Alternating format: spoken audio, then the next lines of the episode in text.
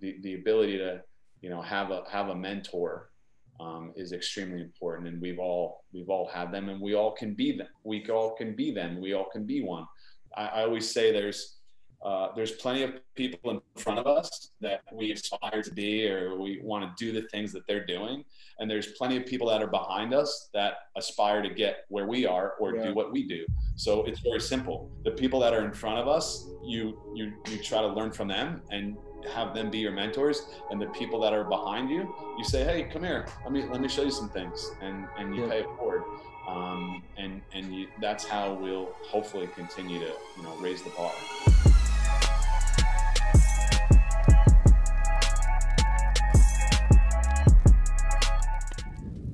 Welcome back for another podcast. Today, uh, I have a guest that is a fellow Floridian. He's someone that I met just over a year ago, I would say. Um, he is a former WWE wrestler. You'll find him in a movie that you may watch this weekend or not. It's up to you. And uh, he's also a master educator um, for ViPR and Institute of Motion, which is how I met him and we came in contact. And uh, he's a fellow Fit Pro in the same South Florida area as me, and now we uh, get to see each other a couple times a week, and it's uh, been just a gradual growth in relationship. So it's been cool, and I'm excited to have him on today, Mr. Giovanni Roselli. How are we doing? I'm good, Dylan. Thanks for uh, thanks for having me. It still feels weird when someone calls me a Floridian. I don't feel like I'm a Floridian. I'll, I'll always be a New Yorker at heart, but my driver's license says Florida, so I guess we'll go with that. Yeah, no, I hear you. I'm the same way. Um, to to paint a picture for everybody, I think that's a pretty good place to start. What brought you down to Florida, and how long have you been here? I've been here, uh, I think, a little over five years, maybe six years now. Um, my wife got a really good job offer down here. She's a uh, teacher. She works primarily uh, with uh, dyslexic children, mm-hmm. um, so she has a very um, specific skill set. Um, so uh, it was too good to pass up, and I didn't want her to pass it up. So you've got to be a good spouse, be a good husband, happy wife, happy life, as they say. Yep, I haven't experienced and, that uh, yet, but I've heard that. And I said, "No, yeah, you will." Uh, and uh, we said, "Hey, let's uh, let's let's let's go for it." Nice. And what part of New York were you in? uh, Westchester County in White Plains. So it's like the suburbs. It's like right outside New York City. It's about a, uh, on an express train, it's like about 35 to 38 minutes from where I was living into, into New York City. So oh. I was, I was, I wasn't working primarily in New York City, but I was always doing a lot of work um, in, in New York. Um, and uh, that's where I would also do, like you mentioned, when I would do some acting and some auditions and even when I uh, did a lot of heavy work for Equinox, and I would go uh, in there. So, uh, yes, I was uh, in New York quite a bit. Yeah. so, what is what is the number one thing you miss about New York? Now being here in Florida. Uh, number one thing I miss about New York. Um, well, the the, the, easy answer is my family. Uh, so I don't have I don't have any family down here, uh, zero, nobody, um, which is you know which is hard um, because you know I have a three year old daughter and a lot of people want to see her, play with her, be with her. Um, so that that's that's obviously the the, the thing. Yeah, valid point. Uh, I feel you on that. With obviously, I'm I live here with Haley and everything, and I have a sister um, and a niece that live a couple hours north but two brothers, parents, both still up in uh, Rhode Island. You know, aunts, uncles, grandparents, everybody up there. So you're one of three. You're one of three brothers. One of three brothers. Yeah, and uh, two sisters. Yeah. Oh it's wow. A weird, it's a weird dichotomy family tree. There was uh, my parents were both married previously. They both had two kids, a boy and a girl, and each one they both got divorced. Boom, they got married, had me. So I'm the the yeah, I'm at the back of the flying V, you could say. Wow. Okay. coordinating the uh, coordinating the geese, trying to get them to flock in the same position. The flying V that brings up the Mighty Ducks. Hopefully, Yeah. you know that. That Oh, like if, that if was someone mentions the flying V, then you better automatically think of the Mighty Ducks. Mighty Ducks, without a doubt. That's that's my childhood, and I played hockey when I was younger, so that was like everything to me.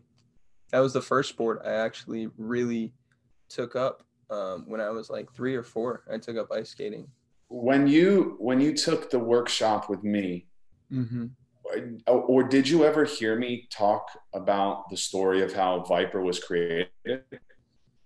No. Um, so to give everyone some clarification, so I took an Institute of Motion uh, workshop with Giovanni, and I had I don't even know how I came across it. I think I came across you We were just friends on Instagram. Instagram. Yeah, and uh, but the And reason I'm not sure how that happened, but the, re- the reason I mention that is because uh, ViPR was originally created um, through the lens of looking at hockey players. okay. That's why I don't know if I ever told you that story or, or No. heard that story. So I'll, I'll tell it now. It seems Yeah, like please do. Yeah, that's a good time. time to tell it. So there's two very uh, wise gentlemen, um, Michol Dalcourt, uh, he's a biomechanist, and uh, Simon Bennett, who's a strength and conditioning coach.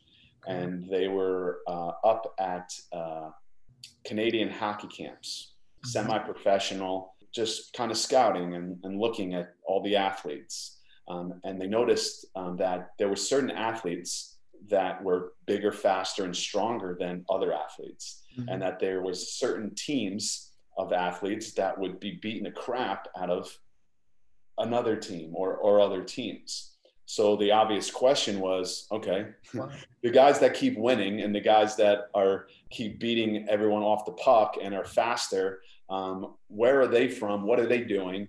And the guys that are losing and the guys that are slow and the guys that are getting injured, what are they doing and where are they from?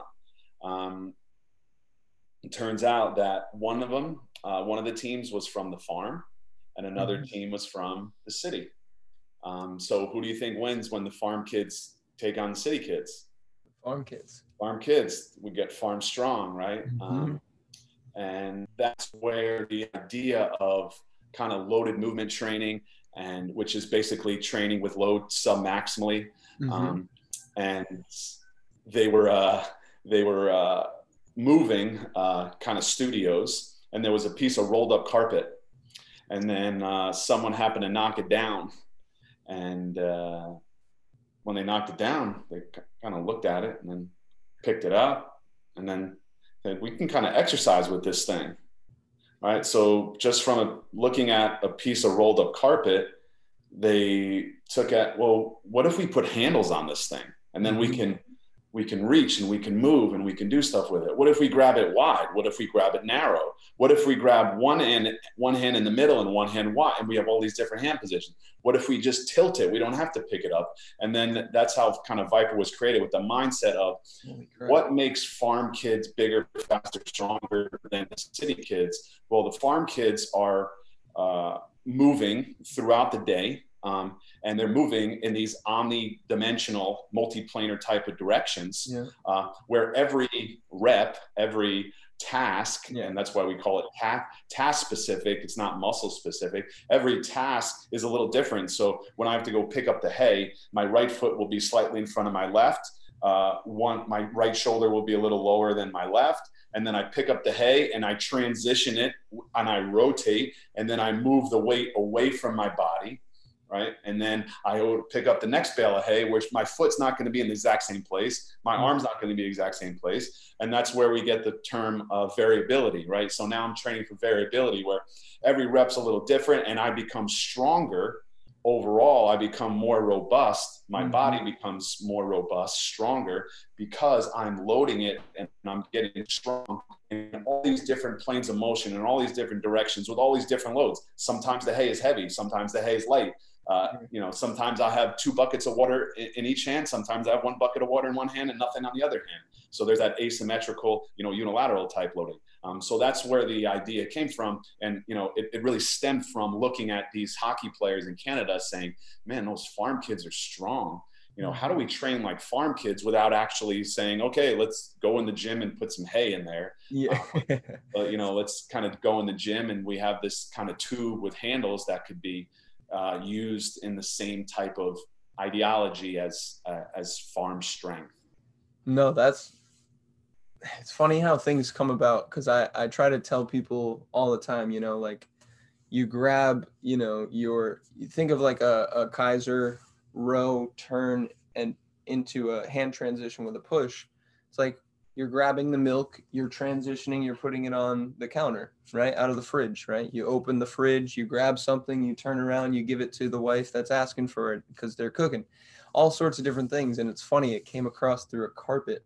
But now that makes sense why it's cylindrical and you can grab a carpet and you can move it and pick Yeah. it up like that. Yeah, and it's you know it's evolved just like everything else has evolved, and you know Mhm. the, there's a lot of great benefits to to ViPR as hopefully you're uh, you're, you're realizing as you play Yeah. around with yours. Um, but generally speaking, I think we can all agree that we are at our weakest when we are at our longest, right? So it's much harder to hold that gallon of milk out here Yes. than to hold the gallon of milk here, right? So now we're training our fascial system and, and we're training our connective tissue completely different because we're used to training within ourselves. Like, yeah, maybe we do like in our bubble.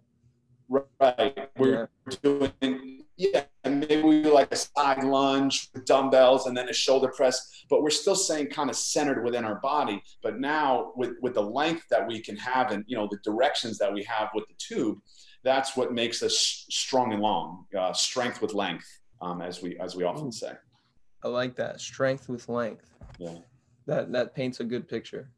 Yeah. And I, I tell people I think the most basic one that I see uh, people screwing up in terms of not necessarily that it's bad to train outside of the bubble, right? You're saying that there's all these bad benefits, these amazing benefits to it, but then there is problems with certain amounts of load, and some people aren't qualified and and mm-hmm. they're not pre-qualified to work in that you know in that outside of that bubble with that certain load. So it's it's interesting. I always see people i think the most basic one is you're doing like a, a deadlift of some sort and they like to hold it so far out from their shins. And it's not that that's not something that we probably do in everyday life but it's where we can kind of lack that ability to understand well if you hold your groceries out in front it's a lot harder hold them by your legs it feels a lot easier um, so don't don't necessarily not train for the hard stuff but you got to be able to fall within those limits of knowing what is capable what's not it's interesting Well, the, the phrase I have for that, and I don't have nearly as many phrases as our friend Paul Christopher does, um, but uh, now, now, now, now that I now that I said that, I totally forgot the the phrase I was. Oh yeah, now I know it. So I'm gonna steal. I'm gonna steal one from Mike Boyle. Hopefully, we all know who uh, okay yeah Boyle is. And Mike Boyle said, and maybe he got it from someone else, but he goes, before you start going outside the box, make sure you know what's inside the box valid right? So when you learn how to deadlift, and that's one of our fundamental patterns one of our Yeah. basic patterns, right? Like, uh, you know, know how to deadlift first, know how to deadlift properly before you start getting sexy with, okay, staggered stance, you know, deadlift with a, you know, with a, with a reach, you know, something where, where you get too, where you get too sexy too quick. And that's a big problem we have in the fitness industry today Mhm. you know where you know look at social media and just just look at what's what's out there and a lot of things look cool and then unfortunately you know a lot of people try it and like you said um, you know their their body isn't prepared isn't ready it doesn't have the foundation for it. Um, and, and they think they're going to look like what the video looks like. And who knows how long who, who knows how long that video took to shoot right? Because they just they just posted the good one. Yeah.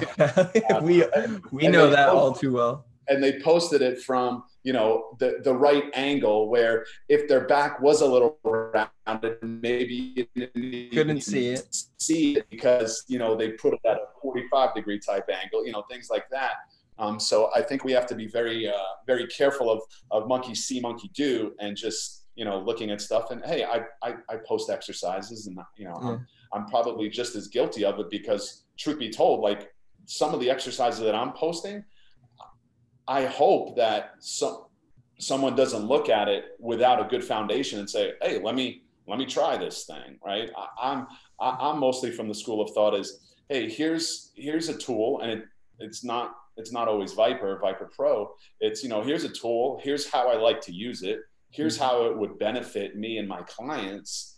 Um, and I kind of leave it at that. I don't, I, I don't really say like, give it a try, like do do this, do this, and let me know how it goes, because you're, you know, you could be potentially asking for trouble. Yeah, the the good old uh, save this one for later and give it a try. Yeah, I don't think, yeah, I don't, I don't yeah. think there's enough people um, qualified uh, to be to be doing that kind of stuff. And it's interesting, like you said, you got you got to have a foundation, and unfortunately, it's become a virtual industry that allows for anybody to have access to it. But there, what is what is it, and what is what is the final product that they're getting? It's the sum of years of training, years of getting good at taking a video and knowing the angles, and then 12 to 15 takes of you know doing it crappily and then putting it out there so that it looks the best and yeah. it's marketable and those sorts of things. So yeah. And, and i know like you you do a lot of studying and, and watching um, successful people and, and mm-hmm. what they do and how they do it. And it's like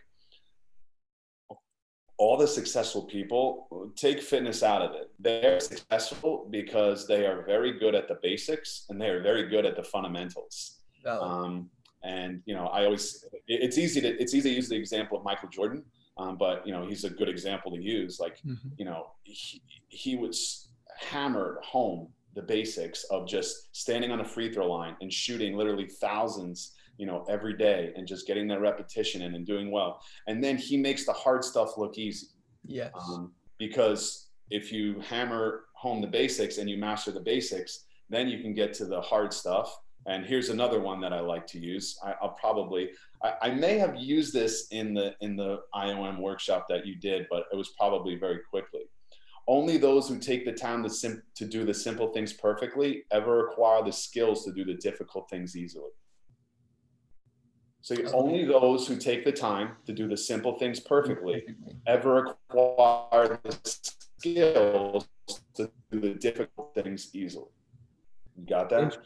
Yeah, no, that's that's that's profound and it simple. It's just long worded and and like you said, um, often just overlooked. It's nothing uh, outside of the ordinary, regardless of what industry you're looking at. But if you, I mean, in the most basic of human things, if you can't, you know, say your ABCs, right? You, you, you can't get to words. And if you can't get to words, you can't get to sentences. And if you can't get to sentences, you can't get to writing a book. Like right. yep. you have to, you have to start somewhere. And I, I've looked at, I've looked at Michael Jordan a lot and I've studied a lot of his stuff. I used to be, I grew up in the 90s. So mm-hmm. Jordan, mm-hmm. you know, I was a bandwagon Bulls fan. Like, how couldn't you not be a Michael Jordan? And I lived in New York and everyone, you know, everyone was the Knicks trying to beat Jordan um, and they, they couldn't do it you know, Michael Jordan and John Wooden, and I don't know if anybody out there has looked John Wooden stuff or, or if you have as well. Um, John Wooden is, is an amazing person to look at and study as well mm-hmm. from a leadership standpoint. And the, the two things of many that they have in common is, is that the two of them made practice so hard mm-hmm. that the game became easy. Easy. Right. So they, they, John Wooden was notorious for running his teams through the gamut during practice so they couldn't wait for the game because the game would end up slowing down and the game would end up being easy mm-hmm. right so it's it goes back to that that practice practicing the basics practicing the fundamentals over and over again doing them well. And you know it, that's an extreme case. So, you know i'm not saying sure, like hey everybody you know run your teams into the ground until they can't wait to stop practicing. But mm-hmm. the idea is there where if i continue to put in time effort and consistency into something and i do that i do that enough over time then when it's get, literally game time, right? When mm-hmm.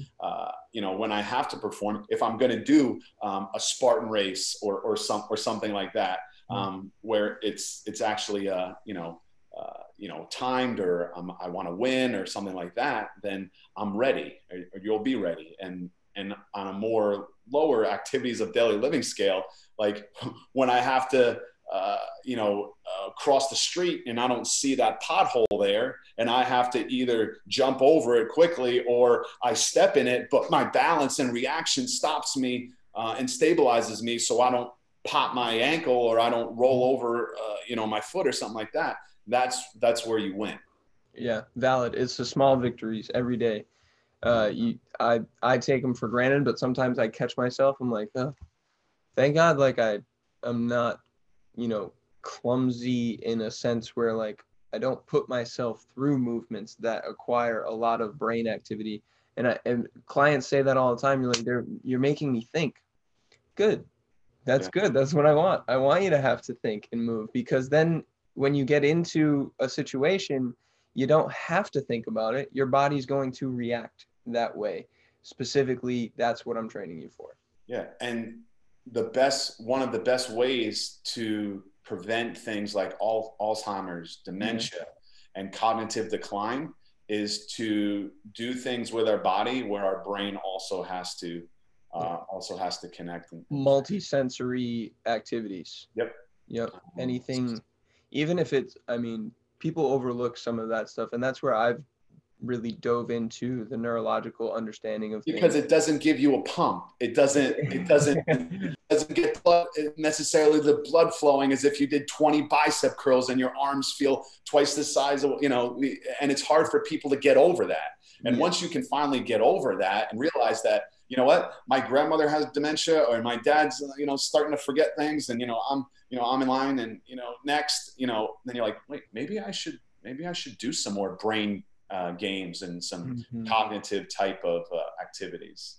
No, and that's once again that's just another reason why I value your professional opinion. Your you know when you're in the gym, being able to watch you know what you're doing and how you're going about teaching your clients, and if you're given a speech, you know, or if you're doing a seminar, trying to you know catch some of it or or go to it because you just you you take that perspective and look at it and you don't look at it from just only living on this side of the fence your whole life you come from the background of being in a place where you've experienced injury you experienced the holy crap my body hurts every day i wake up. And it was a result of your training as a, younger individual. So can you paint a picture for how if you were my age uh, you know 25 sorry right? What what what would um what was your training like at that age? What were you doing and how were you living? Yeah, well, that, that was very simple. I, I was like most other 25s, um, and you're so ahead of the curve, so we can't count you. Um, but, you know, Monday was probably chest day, Tuesday was back, Wednesday was either legs or shoulders, Thursday was whatever legs and shoulders weren't, and then mm-hmm. Friday was arms. Uh, something along those lines. Maybe I took a day in between, or you know, something like that.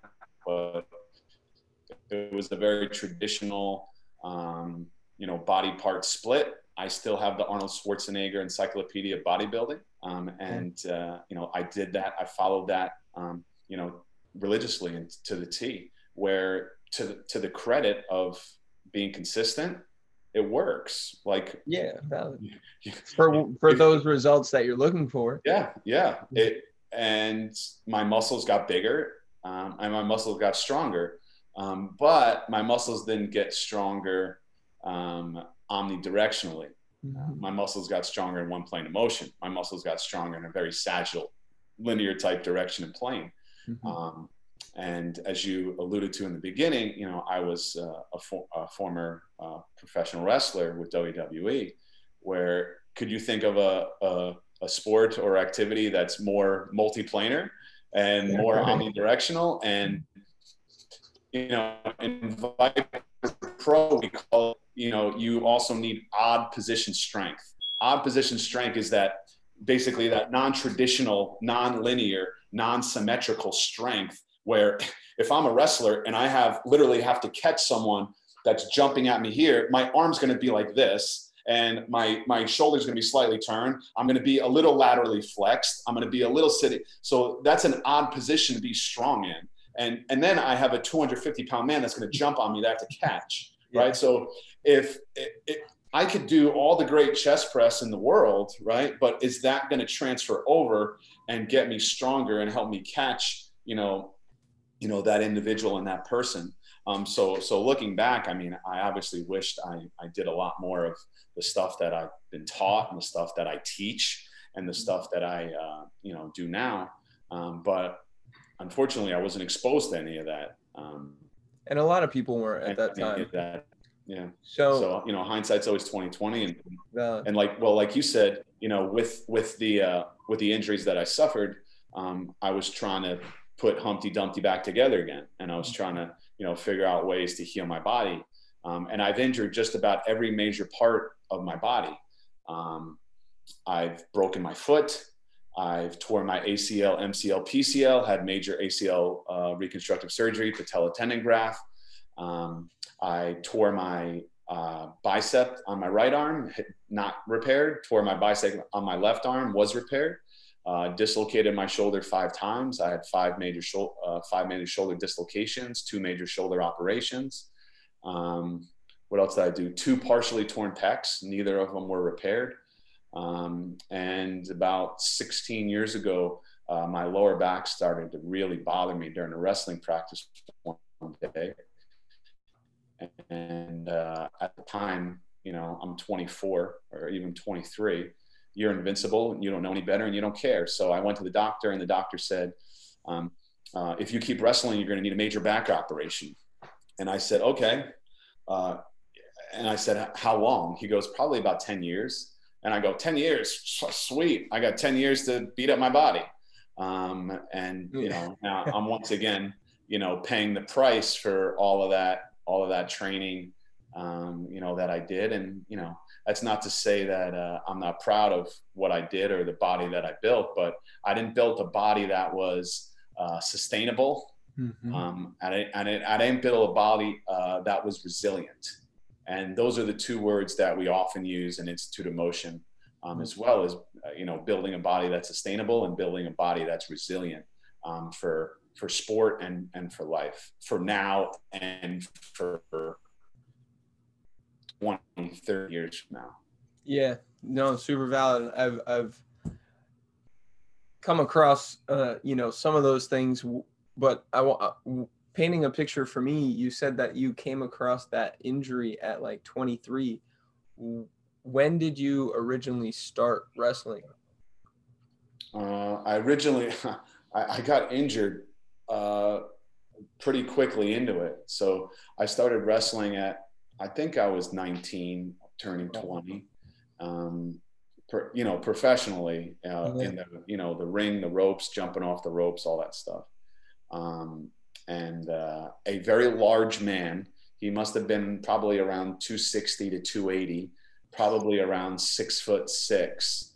Uh, we were doing a match, and uh, there was other guys in the ring, and he literally threw me out of the ring over the top rope, and uh, I put my hand down to catch myself, and I I was thrown with such force that and then my shoulder dislocated. Mm-hmm. Um, and then from there, um, I've I've had chronic shoulder problems ever since, mm-hmm. and you know it's it's definitely my weakest link. It's definitely what I spend a lot of time on, mm-hmm. even if I'm doing legs. But because as you know, the, the, the this bone's connected to this bone, so yeah. name it all, right? And and fascial webs and connections.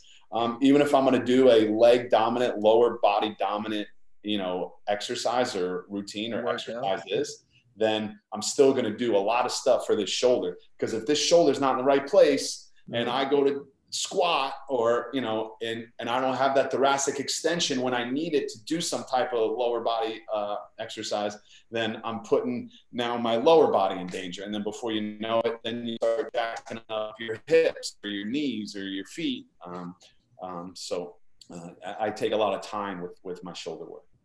No, super, super important. And I think it paints a beautiful picture for people who are listening too that like you've quite literally put your body through through you know the gamut right? Everything and anything. You've you've got the shoulder issue. You've got you know the back. You've got the biceps the acl the broken foot all of it.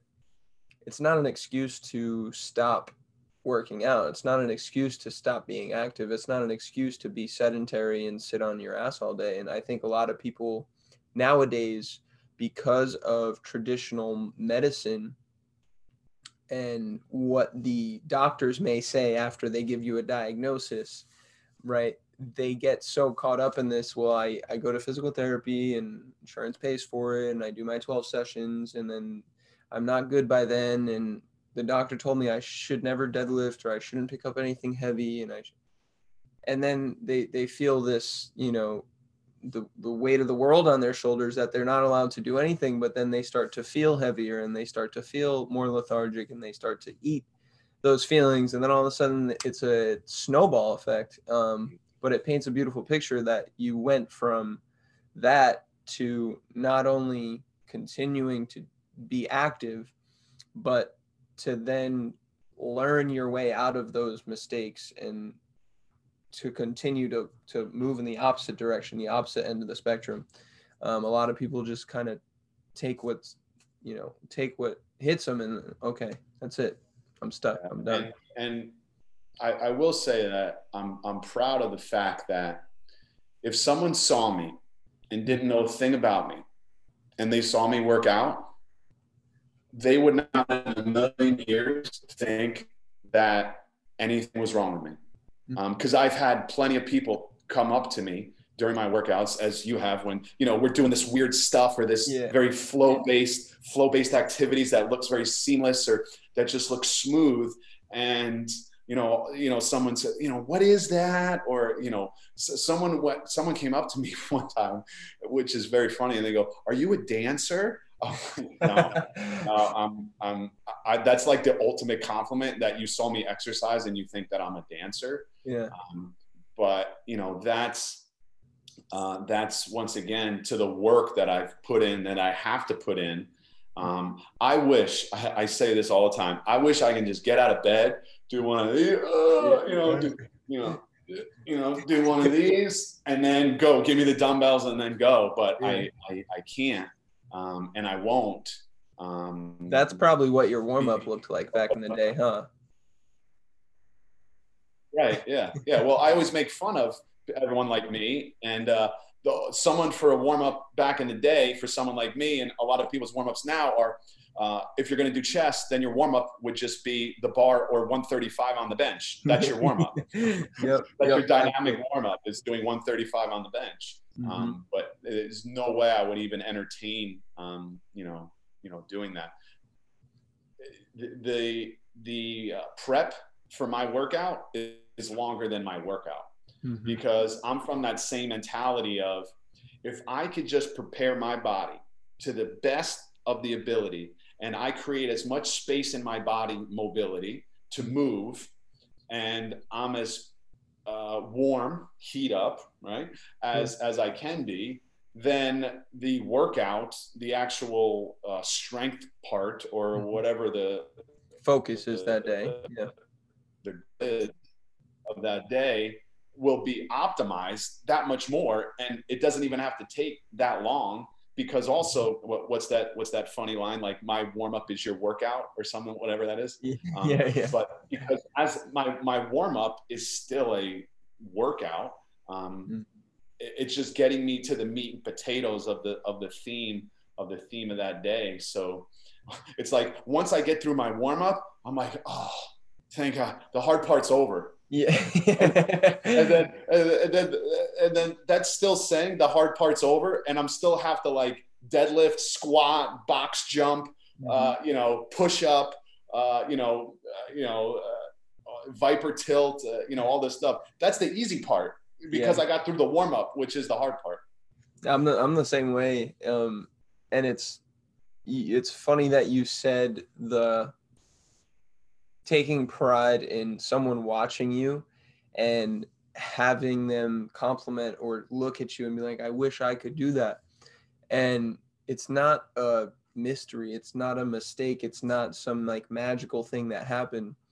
You know, guaranteed I don't know about your childhood in terms of sports, but I was I was just very sport heavy as a kid. I was very active. I had older siblings, right, as we mentioned. So I was always trying to keep up and just the activity and the amount of things that I did led to more kinesthetic awareness, led to um, you know, a different maybe physique and led to different things.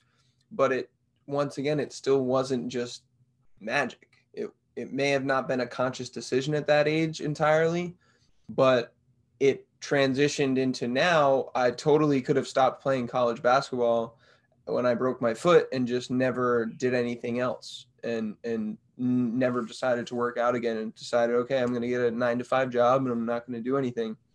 Um, but I've broken both of my feet, I've broken both of my nose, I've dislocated my um, AC joint here on my right shoulder and I've dislocated a rib um, in jujitsu. So I too have a lot of things that like, you know, not a ton and not nearly as crazy and nothing massive, but there's a lot of maintenance to be done. And it, when I don't do that maintenance, I feel it. And the feelings that everyone may have on a day to day general, you know, basis, it, everyone feels those things in a sense. It's just a matter of are you going to counteract that? Or are you just going to let that be your your timeline, your story? Yeah, and then and then it's just a snowball from there. And you mm-hmm. know, you know, things can snowball in both ways. Things can snowball positively. Things can snowball negatively. Yeah. Uh, to to bring in another quote, and I just kind of looked it up here because I knew it, but I didn't know it uh, word for word. Yeah. Michelangelo the famous Michelangelo, right? Famous. Um, if people only knew how hard I worked to gain my mastery, it wouldn't seem so wonderful at all, right? So people look at the, that exercise or uh, you working out and they say, man, that's awesome that you do that. Meanwhile, they don't know what's behind the scenes. They don't know, they don't know when you pull back the curtain, how much time and effort you, you put into making that look easy or making that look so smooth when you know they just see the they just see the finished product which is why i like that michelangelo quote because you know you look at something you know like a pretty painting or you look at someone who's really good at what they do and you're like oh wow you see it from there. And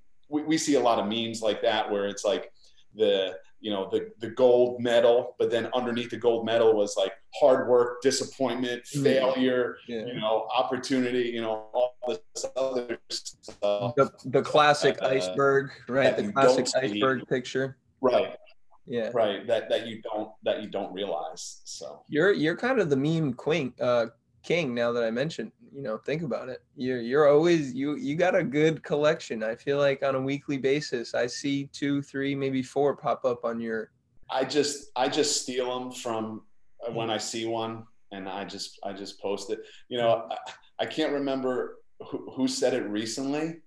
Um I, I it, it was a celebrity but he's like you know what just post funny stuff and just be happy like instead of like you know going through these rants and the you know all this other so that's what i try to do like if i see something funny like i think the last thing i posted was all my posts may not be funny but all your selfies aren't cute either or something like that um, or you know like uh, yeah. you know you know you, let kids believe in Santa like you believe your filtered pictures are real you know, stuff funny, you know, stuff like that. I find, uh, yeah, I find fun. No, it's comical. Um, so I, I, always just, get a good laugh. Yeah, I just, I just stick with it. And at this point in my life and my career, like, I, am just gonna do what makes me happy, and you know, hopefully it, it, makes other people laugh or makes other people happy as well, because you know that that's all I want now, and and for the valid. It's not about uh you know making everybody uh, your friend and making everybody agree with what you think and trying to get everyone on your side yeah. live your life yeah. speak and, the truth and, have fun don't and, be a negative nancy and yeah you know and if people have the time to do stuff like what i'm about to say i guess more power to you but like if you want to like argue argue over like the legitimacy of a particular exercise or where a certain bone should be when you're exercising or where like man like I, I, guess like more power to you but like i just don't have the time for that right now. Like i'd rather play with my daughter or work on myself or help my clients better than mm-hmm. to try to like explain like why like you shouldn't be doing russian twist which like is is up for debate. Um, yeah. but you know i just don't have the i just don't have the time for that. And i think so i was i was having that thought the other day and it's like a lot of people will go to the grave trying to you know speak and, and get someone else to understand what's going on in their head. And and then there's the whole like you know live for something or die for nothing right? That's like the counteract. It's like well if you're not going to do anything uh, you know all out then don't do anything at all. It's like well life happens in the gray you know? You can't you can't look at one side or the other. Everything's going to happen somewhere in between. And so many people i think like you're talking about with social media and especially throughout the last six months of no one working at a you know at a place and and having to drive to work and not having to get ready and you know wearing pajama pants while they're on business you know calls and things like that people all of a sudden have tons of more time and it's becoming more prevalent to just sit on your phone and talk about some of the most ridiculous things. Like you said just live laugh love spend time with your family. And I don't know about you and I feel like you might be the same way. If it wasn't for you know business and the the way of the world I would not be on it yes no yes a hundred percent no way I can't stand it I really and I'm not a I'm not a huge there's there's the creating side of it and there's the consuming side of it. Um, I'm far more of a creator than I am a consumer. I don't know how people find it comfortable to just lay in bed on their phone for hours or you know sit on the couch on their phone for hours on end and just like scroll and scroll and scroll and scroll. If it wasn't for like brand building and you know the small opportunity to like maybe stay in contact with friends and family a little bit, I would not be on it whatsoever. Yeah, no, I'm I'm with you, and uh, the the the struggle that I have is like even like, and I'm sure you've had it. Like we've all had days where like, screw this, man, I'm I'm done with social media, or like, yeah. I, you know what, I'm just gonna get off. But you know, like I do enough writing um, on blogs and for magazines and things like that where I like to post my articles. Um, I, I, I, very rarely post anything that's not contributing to uh, my business or sometimes like uh, very very rarely do I post something about my family. But when I write, see, I write for a couple uh, places. One is called like Daddy's Digest, daddysdigest.com. Awesome. Um, and I write for them so I would post something about my daughter and, and fatherhood on that. But if it wasn't for all of that stuff, then yeah, I wouldn't be, I, I wouldn't be, I wouldn't be on it. I, I think, I think there, there are positives to it, but for sure. I, I honestly think that social media is more negative uh, and has more downside than than upside. And I'm sure a lot of people will disagree with that. Mm-hmm. But I, I just think giving everyone a microphone and giving everyone the ability to put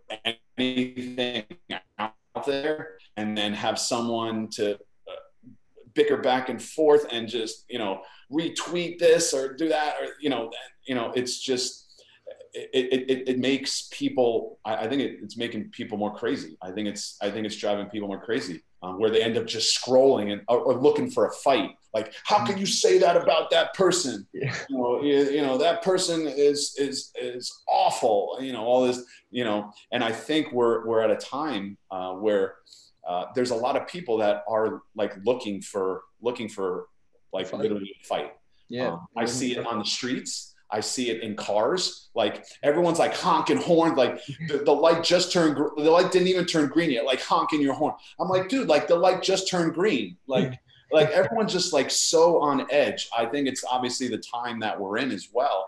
But throwing the time that we're in with the social media platform that that we have is, I, I think personally that it's doing more harm than good. Yeah, it's a recipe for disaster in, in some cases, without a doubt. What what have you seen uh, the Social Dilemma on Netflix? I, I haven't. I've heard a lot about it. I've heard a lot of people talk about it. Do I even want to see it? Because isn't that going to make it more? Yeah. From what I know about it, isn't that going to make it worse? Like once you watch this thing and be like, "Oh my god, they're they're watching us right now," yeah. or I'm, I'm, gonna I'm gonna end this podcast with you, and then I'm gonna get an ad for Limitless Theory in yeah. my you know in my feed. If I if I cared enough to run ads, that would probably happen. But I'm not at that point yet. No. It's but it is. even without running ads. I still, you know, you know what will happen? You may probably start to come up more in my feed. Mm-hmm. Right. Even something it, as weird as that, like you know, yeah, you interact with somebody, and then they go to the top of the feed, um, and then they you start seeing a lot of their their stuff again. So but yeah, I, I haven't seen it. Yeah. If you don't want to really get spooked, then don't yeah don't don't watch it. um, and I didn't even watch the whole thing in entirety. I don't think. Um, I got, I got through like half of it, and I, I think I think the moral of the story, and I, I coincidentally enough, I tweeted this the other day. Sometimes I, uh, Twitter's like my dumping ground for ideas that I want to like write blogs on and maybe make like freestyle podcasts and things of that nature. Um, just to uh, put two sentences out there, and and I don't even think I have more than like 20 followers on Twitter. I I, I, I never built I gotta, it up. I gotta follow you. Uh oh, you got it. Uh oh, bad news. So so I wait, tweeted wait, the other day.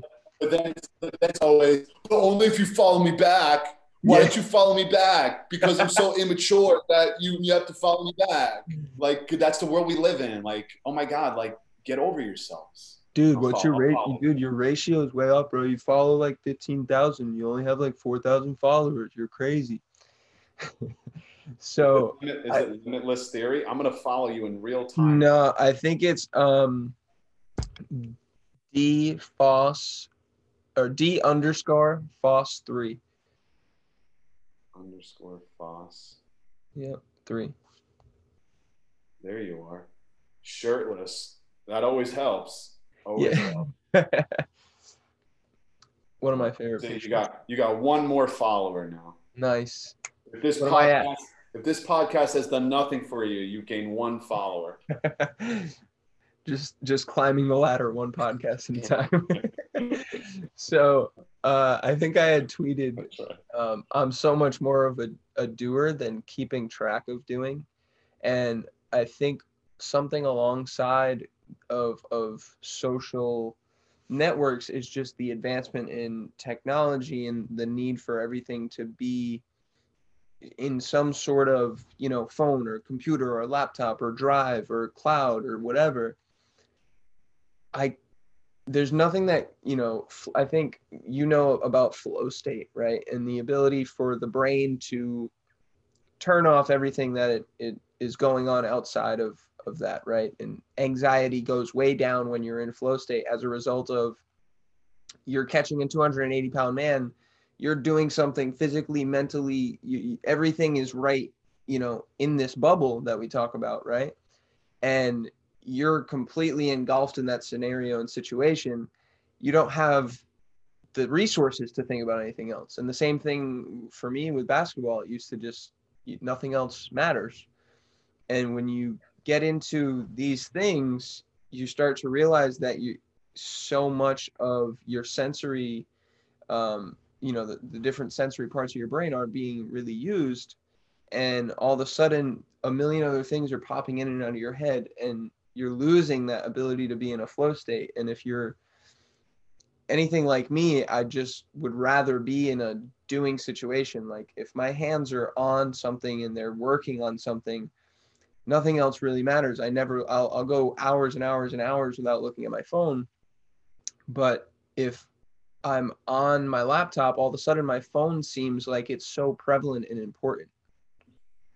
Right. If I'm like keeping track of something here, all of a sudden, like my phone just seems like it's always asking for me. It's always calling me. It's always this.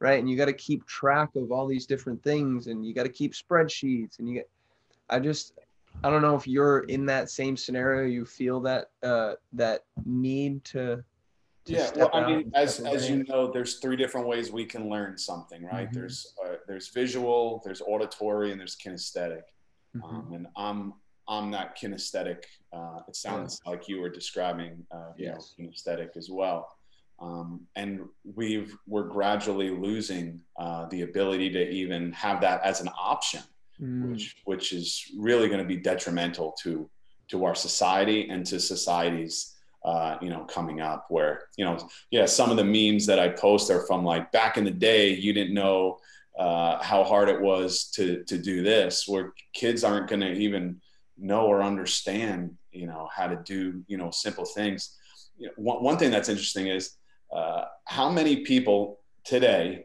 know how to write, still write in script and know how to write in script? How many people know. do you see write? No. it's like a, it's like a lost art. It's like a Yeah. lost art, right? And you know, and now it's do I even need to know how to write? Because all I need to know is how to it, just do that. Yep. It's I interesting. I, I barely even need to know how to how to write with my hand because everything that I need to do in my life will be accomplished uh, technically successfully if I know how to do this and I know how to I know how to do this and I don't even need to know how to how to literally uh, write. Right with a pen or pencil. Yeah. Yeah. that's actually really sickening to think about because i wrote in cursive all the way through fifth grade and i remember getting to middle school and be like oh you don't have to write in cursive anymore. And by the time i was in 10th grade i completely forgot. Couldn't write an ounce of cursive and i still can't. I, I know like because of billy madison i know how not to write a z. And uh, if you're familiar with with that Yeah. scene right? Rizzuto uh, buzz and she starts throwing all those words at him. Um so like i know how to you know connect a couple of letters but like i if you asked me how to write a j or an f i mean i would have i would have no idea whatsoever. Oss i know how to write my name i think. Yeah. Um but it's weird yeah. Because now Yeah. and my, my niece and your your daughter's three and your da- your wife's a teacher. My niece is now eight.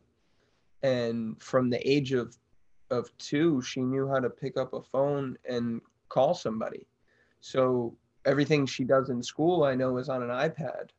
So you're right like when is she physically how what is the ratio of you know physically writing time to you know typing time on a day-to-day basis because if she gets to high school and all of a sudden there's no more writing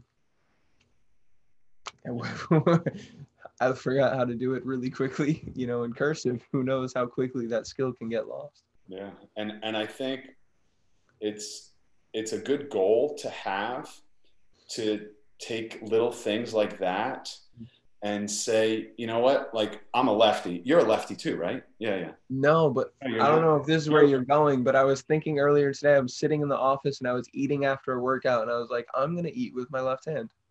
Yeah. So Yeah. is that where you were so going? Just like little things like that. Like um, about six years ago, I said, I'm going to start brushing my teeth with my other hand. Yes. Right? And it took a while, it took a long time, took a long time. Um, but now I go immediately to, I'm a lefty, and I now I just immediately brush my teeth with my right hand, like I don't even think about it. And I can still brush my teeth with my left hand. Yeah. Um, so little things like that. And my next goal, which which I say I'm going to do, and maybe I need to. Uh, now I'm putting it out there because it's on Yes. a podcast. Is Put it I out wanna- there. into the universe. I want to, as simple as this sounds, I want to write the alphabet every day with my other hand, and I want to just kind of start there, Nice. and I like just, just to, uh, you know, just to find another open uh, neural pathway that I could, uh, you know, open up. Um, so Mm-hmm. you know i i heard a, a really awesome statement the other day and i don't remember what i was watching but it was saying that 10% of our brain capacity is on our uh, right side of our brain, and 90% of our brain capacity is in the left side. Um, speaking from the creative and logic, um, you know, comparisons. Um, so it's funny to think, right? The more that you can creatively move and flow and visualize and imagine and meditate on something, and mm-hmm. you're you're infinitely uh, more capable on that side of your brain. And what does it take? It takes small things. I remember I was eating and brushing my teeth in high school with my opposite hand because my goal was to get better at left-handed layups. So I started that in high school and it carried through college and I still to this day I brush with my left hand like you're saying the exact same thing. The one thing that I also haven't gotten really good at is writing with my left. Hmm. It's it's definitely and, a longer time kind of thing. As I'm sure you can attest, when we get a client more mm-hmm. more like a new client, isn't it amazing how they have very little body awareness? How it's like, all right, do a, you know, do five lunges on your left leg, and then they do five lunges on their left leg, and then all right, uh, take a take a break and do five lunges on your right leg, and they do five lunges on their left leg again. I was like, yeah. no, like you just did your left leg. like you are so out of tune with your body and your mind that you've lost all awareness, not just in your mind and not just in your body, but together um, with with simple movements, and which is where we come in too, where it's you know I'm, I just don't want to train you to look good. Like yeah, I know most of us you know we want to look good, and yeah, I want to I want to look good too. But I also I also don't want to mention Alzheimer's one day either. Um, yeah. So I want to I want to do stuff that you know challenges challenges my mind, and I'm going to do stuff that challenges my clients' uh, mind and brain. And you've seen it firsthand. You know some of the stuff that I've done uh, with my clients, and I, I'm just unfortunately amazed and surprised how you get somebody, you know, more like you know middle age because obviously the younger you are, the easier it is to pick up something. For sure. Um, but you get someone, you know, middle age, you know, maybe a weekend warrior, maybe someone who's been a former athlete, maybe they're not, maybe they're a desk person, maybe they're not. Um, and then you have them do some simple stuff, and you're like, wow, this person doesn't even know their left from their right. Yeah. This person doesn't even know how to do something reciprocal left to right. Yeah. You know, and it's uh you know it's sometimes i ask the question like how how'd you walk in the door? Like did you hit your head? You know like it's it it really is profound and um mind-boggling to think that someone can't comprehend stand with your feet in a split stance punch and pull this right here is like if you can stand in a split stance and do this movement right here, you're tackling 90% of life. But if you do it consciously and not subconsciously in a daily activity, people are like, oh my God, what is going on? Um, or simple cues of like, pull the band to your chest. And they're like, over here. Yeah. Like, no, to your chest. Oh yeah, okay. No, like I want it on your chest. Yeah. Oh, okay. And then three reps, three reps later, they're back over here. Yeah. And uh, it's it's sad to see because it, if there's anything that we have, you know, access to, um, the way I always think about it is you're the only person that can move your body and you're the only person that can see your thoughts. You have 60,000 thoughts a day. You're the only person with access to them. I can't think, I can't go inside of your brain, Geo, and, and try to, you know, steal a good thought. You wouldn't want to either. I can't go in there and steal a good thought. So like you're you're only the only access that anyone has to that that vault of 60,000 every single day is the person that that holds them and the only person that can move this body is me. The only person that can move your body is you and for some people to not have the ability to kind of explore life or express their emotions through their bodies um, where i think a lot of people are once again like you're saying you're you're they're losing psychological stability. Not just from you know kinesthetic stability like you can't stand in a split stance but psychologically the stability to be able to handle outside you know um, emotions and energies is just like plummeting at a really quick rate and i don't have a ton of experience.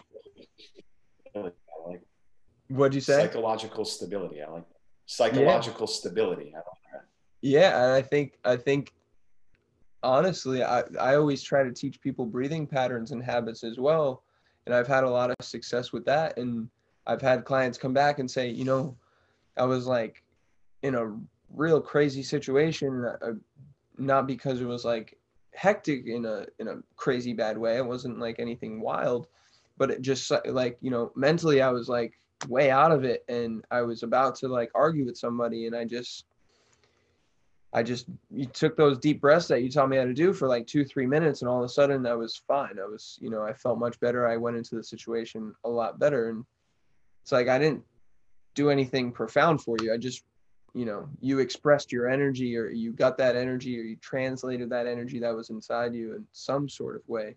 Um, so mentally it didn't just become a, you know, dynamite bomb and explode.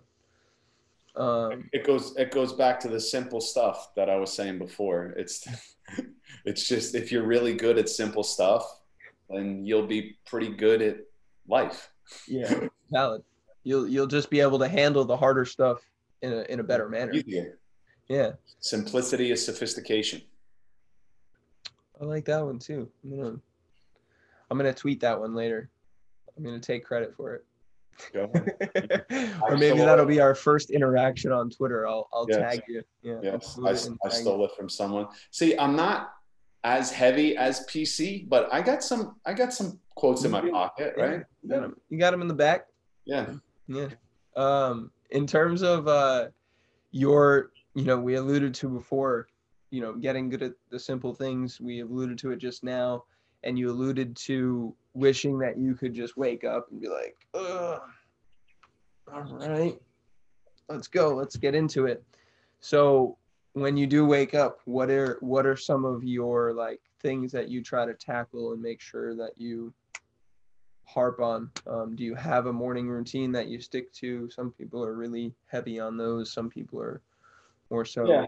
um, day to day. Yeah, uh, some simple stuff. Um, I always, upon waking, I always drink uh, uh, one glass of water mm-hmm. um, as soon as I wake up, and then I put on um, some green tea, and then uh, uh, green tea is my first uh, interaction with any type of substance um, for the day, other than you know obviously the water.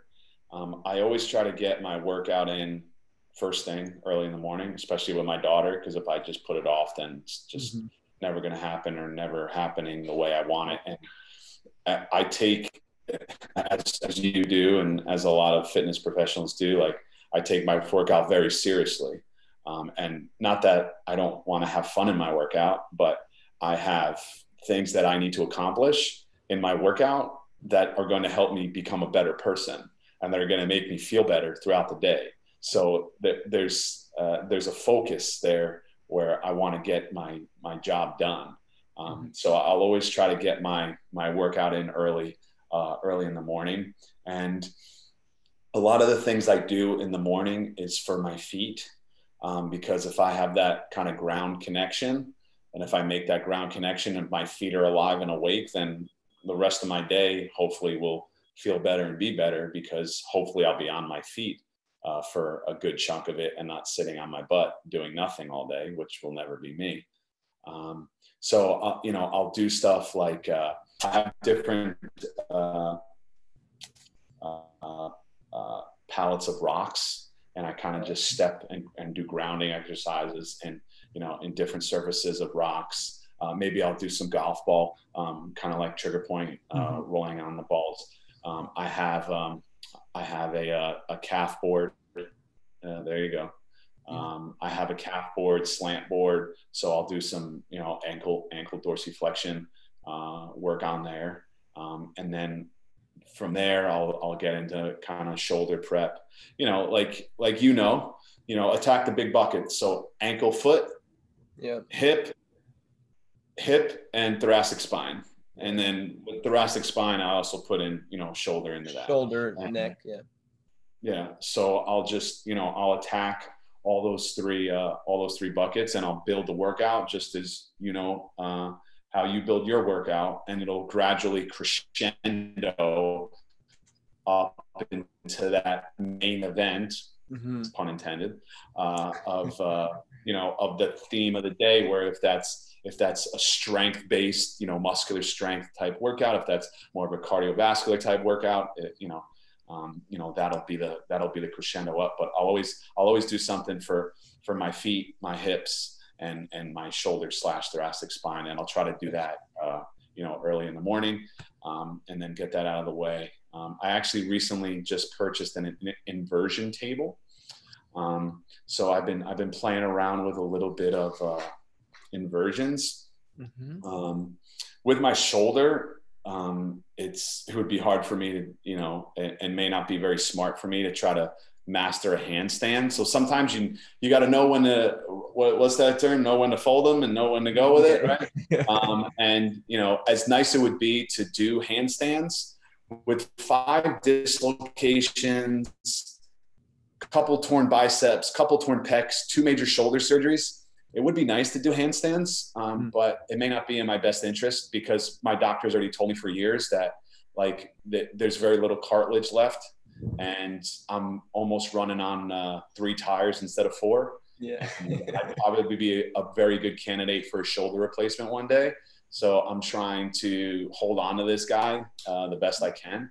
Um, so I've been getting a little more, still trying to, you know, do some inversions, which is really good for spinal decompression. Yes. Um, and, you know, a lot of little things. So I have a percussion, you know, massage gun. I got an inversion table. I got the rocks for my feet. You know, it's, and we call that variability too, where, you know, I'm exposing my body to several, uh, many different, uh, you know, types of modalities and, you know, equipment um, where a lot of tools in the toolbox or the tool belt. Yeah, which which would make my body hopefully more resilient and sustainable. But the the, the secret sauce is: do you know where to put them all? Do you know where to fit them? Do you know where where they go do you know how they complement each other because yeah. otherwise you just got a whole big tool shed with a whole bunch of tools in it and you don't know how to use most of them or you don't know where one of them goes and do i use this do I use this to screw in the nail or to hammer in the, you know, the, the, uh, the piece of wood? Like, you know, you're talking backwards. Um, So you gotta, you, you gotta know uh, the exposure you have to these things and where they, where they fit in and, and, and how they fit in. And, you know, I think, I think the, uh, sorry to cut you off there. I think, speaking on that exact topic, I think the worst thing that's happened recently is the broad spectrum sales of of percussion guns because people are just anybody and everybody's like, uh, uh, I don't feel better. This is this is stupid. Uh, my back hurts. This is dumb. I don't get it. I did it for like 30 seconds yesterday and my back hurts today.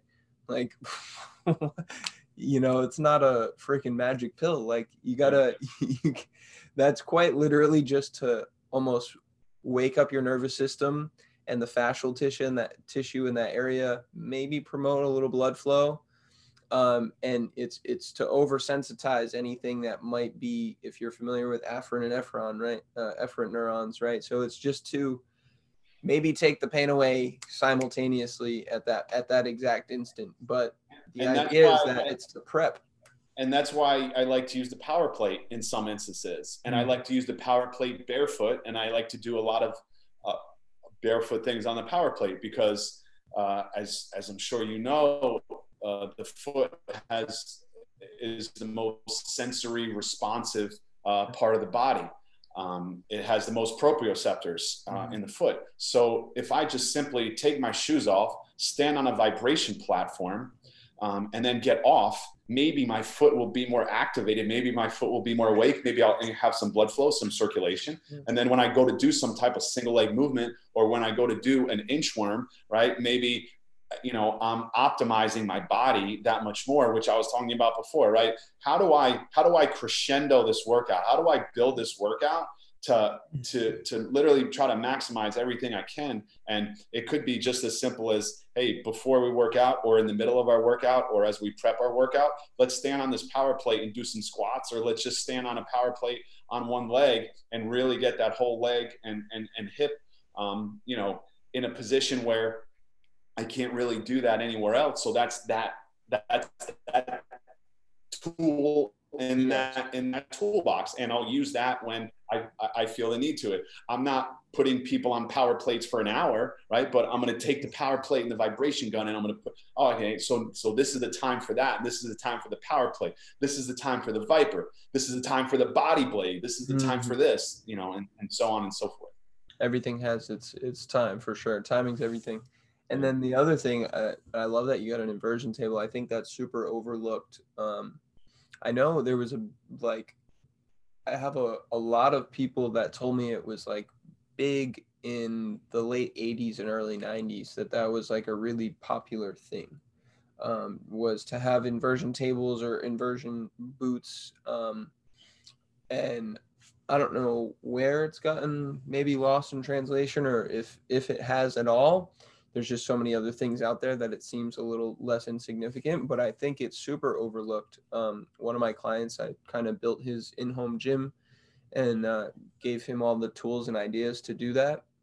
And that was one of like the big things. I was he's older individual. He's had you know um, he's had a lot of different injuries. He's he's got you beat um, and, a, and a couple more. And uh, he he used to wrestle. Um, he used to steer wrestle. So uh, I don't know if you're familiar with that, but you you ride a horse, jump off the horse, and wrestle a bull to the ground uh, with your bare hands. Um, so I can't say I've ever done that. No. Yeah, he he wasn't you know uh, wrestling uh, large men. He was wrestling large uh, bulls actually. So a little little uh, crazier and long story short, that's not Tony. It's not Tony, is it? No, no, no. uh, long story short, he has a lot of different things going on, and the inversion table has been super, super helpful for him uh, in in terms of just spinal decompression, in terms of putting yourself in that scenario where fascia is just allowed to decompress. If you if gravity's pushing on you for 60 years straight and you've never once done the reciprocal uh, or or opposite you know uh, gravitational stretch or used it to your advantage it's right there. It's it's a tool. Gravity in itself is a, is a tool. I, I often say this in, in a lot of the seminars no matter what seminar i'm teaching because it's usually always applicable no matter what i'm talking about is people most most most of the time people feel good doing two things. They feel good in the water. Mm-hmm. they because of the buoyancy and it's taking weight away from your body. So, so uh, how many people do we oh yeah i went swimming or i just let i just go in the pool and it just feels good. Yeah. because you're taking that weight away from their body yeah. um, away from your body and uh, you know, the other thing is a lot of people feel good when they just hang, right? So you just get on the bar and you just hang, or you grab a TRX and you just sit back and you hang, right? Because you're you're once again creating that kind of decompressive uh, type state, you know. And the interesting thing is, is that when clients talk to me, and one of the things I, one of my pet peeves is when like a client or you know uh, a fellow colleague, I, I appreciate the question but I don't like the question when someone says, "Well, what do you do?" And it's like, man, like I'm not you. Like, like I, you don't don't try to do what I do because my body is different than yours, and what I do for me specifically, personally, uh, precisely, is not going to be optimal for you. Maybe there's a lot of crossover. Carry, hey, do something yeah. for your foot, do something for your hip, do something for your thoracic spine. But what General. am I doing for my thoracic spine?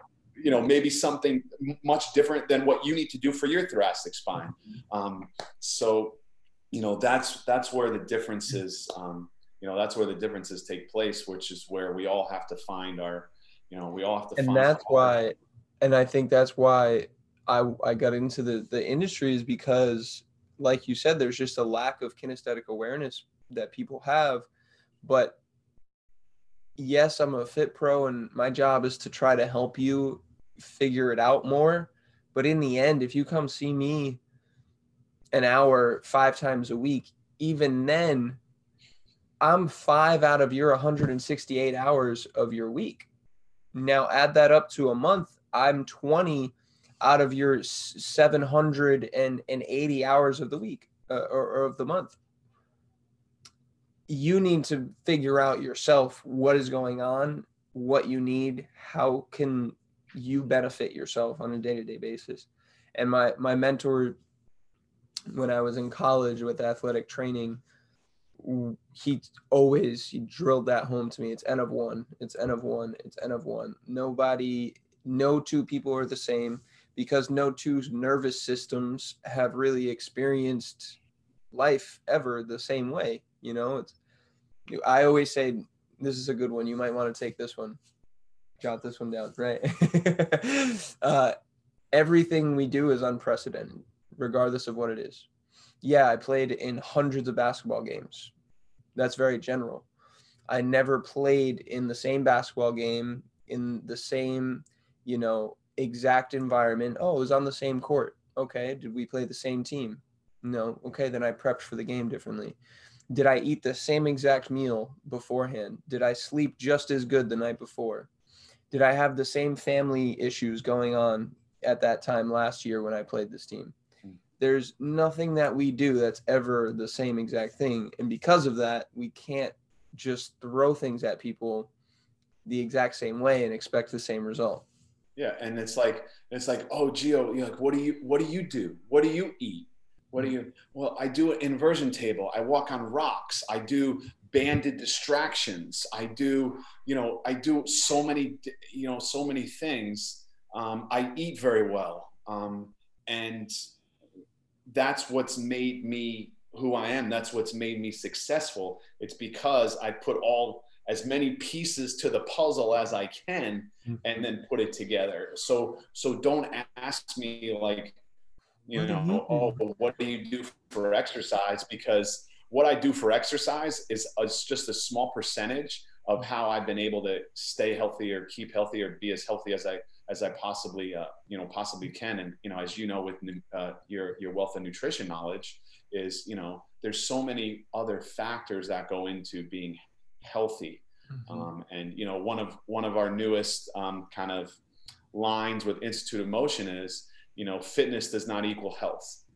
You know, mm-hmm. you could be fit from an aesthetic perspective. You could be yeah. fit, um, you know, from, you know, an Even actual just a performance perspective. Performance perspective, but that doesn't mean you're that doesn't mean you're healthy, right? And how many how many athletes, you know, go through their uh, career and then even as early as 30 and then into 40s and 50s they're broken and they're beaten up and trying, we're trying to put them together again yeah. or unfortunately you see you see people dying in their 60s and 70s from concussions or from this. And it's just from the decision that they made and what they put their body through. Mm-hmm. so you know fitness does not necessarily you know equal health. Yeah. and uh, you know that's why we train we train for health and not just fitness.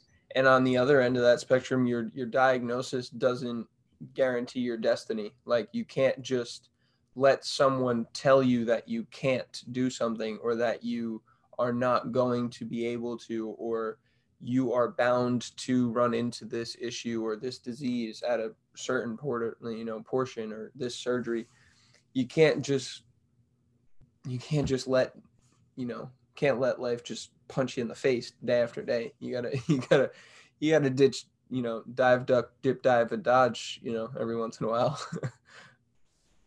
i had genetic testing done a while ago, Mm, and uh, I don't know if I ever even said this in, a, in an interview. This may you may this may be an exclusive limitless theory. Um, damn. um, so I got genetic testing done a while ago, and uh, I was told that I had the sudden death gene called long QT syndrome, hmm where you would read in the newspaper, you know, 47 year old male, no pre existing conditions, drops dead for no reason at all, Mhm. right? Stuff like that. So I found out that genetically, I have that, I have that condition. Do you think that makes you go about life a little differently and, and live life, uh, you know, and try to maximize, you know, each day and live each day, you know, to the fullest. So, you know, knowing, knowing that I have that too, it doesn't uh, hinder me or stop me from doing things, but it also motivates me that like, yeah, I'm not thinking like, am I going to wake up tomorrow? But, Mm. you know, it, it puts things in perspective um, where yeah i mean no one's going to be able to tell me what i can or, or can't do and you know Mhm. part of my wrestling story was people telling me that i wouldn't make it as a wrestler and i wasn't big enough or strong enough or i wasn't athletic enough. I wasn't a great athlete in high school Mm. uh, by, by any means. Um, and i was i was i was told by a lot of people that that you know i wouldn't make it or wouldn't be successful at it.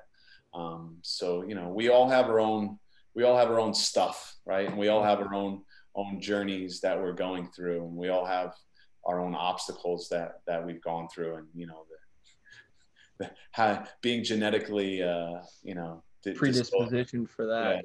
Yeah. to that is you know one of the crosses that i that i bear but you know i i i go through life now with a little extra uh, you know a little extra zest um, knowing Mhm. that so it's one of those things where man sometimes i wish i really didn't know that you know it would have been easier. I was gonna say, yeah, that's a that's a tough pill to swallow. That's a Yeah. that's a big piece of humble pie for sure. Yeah.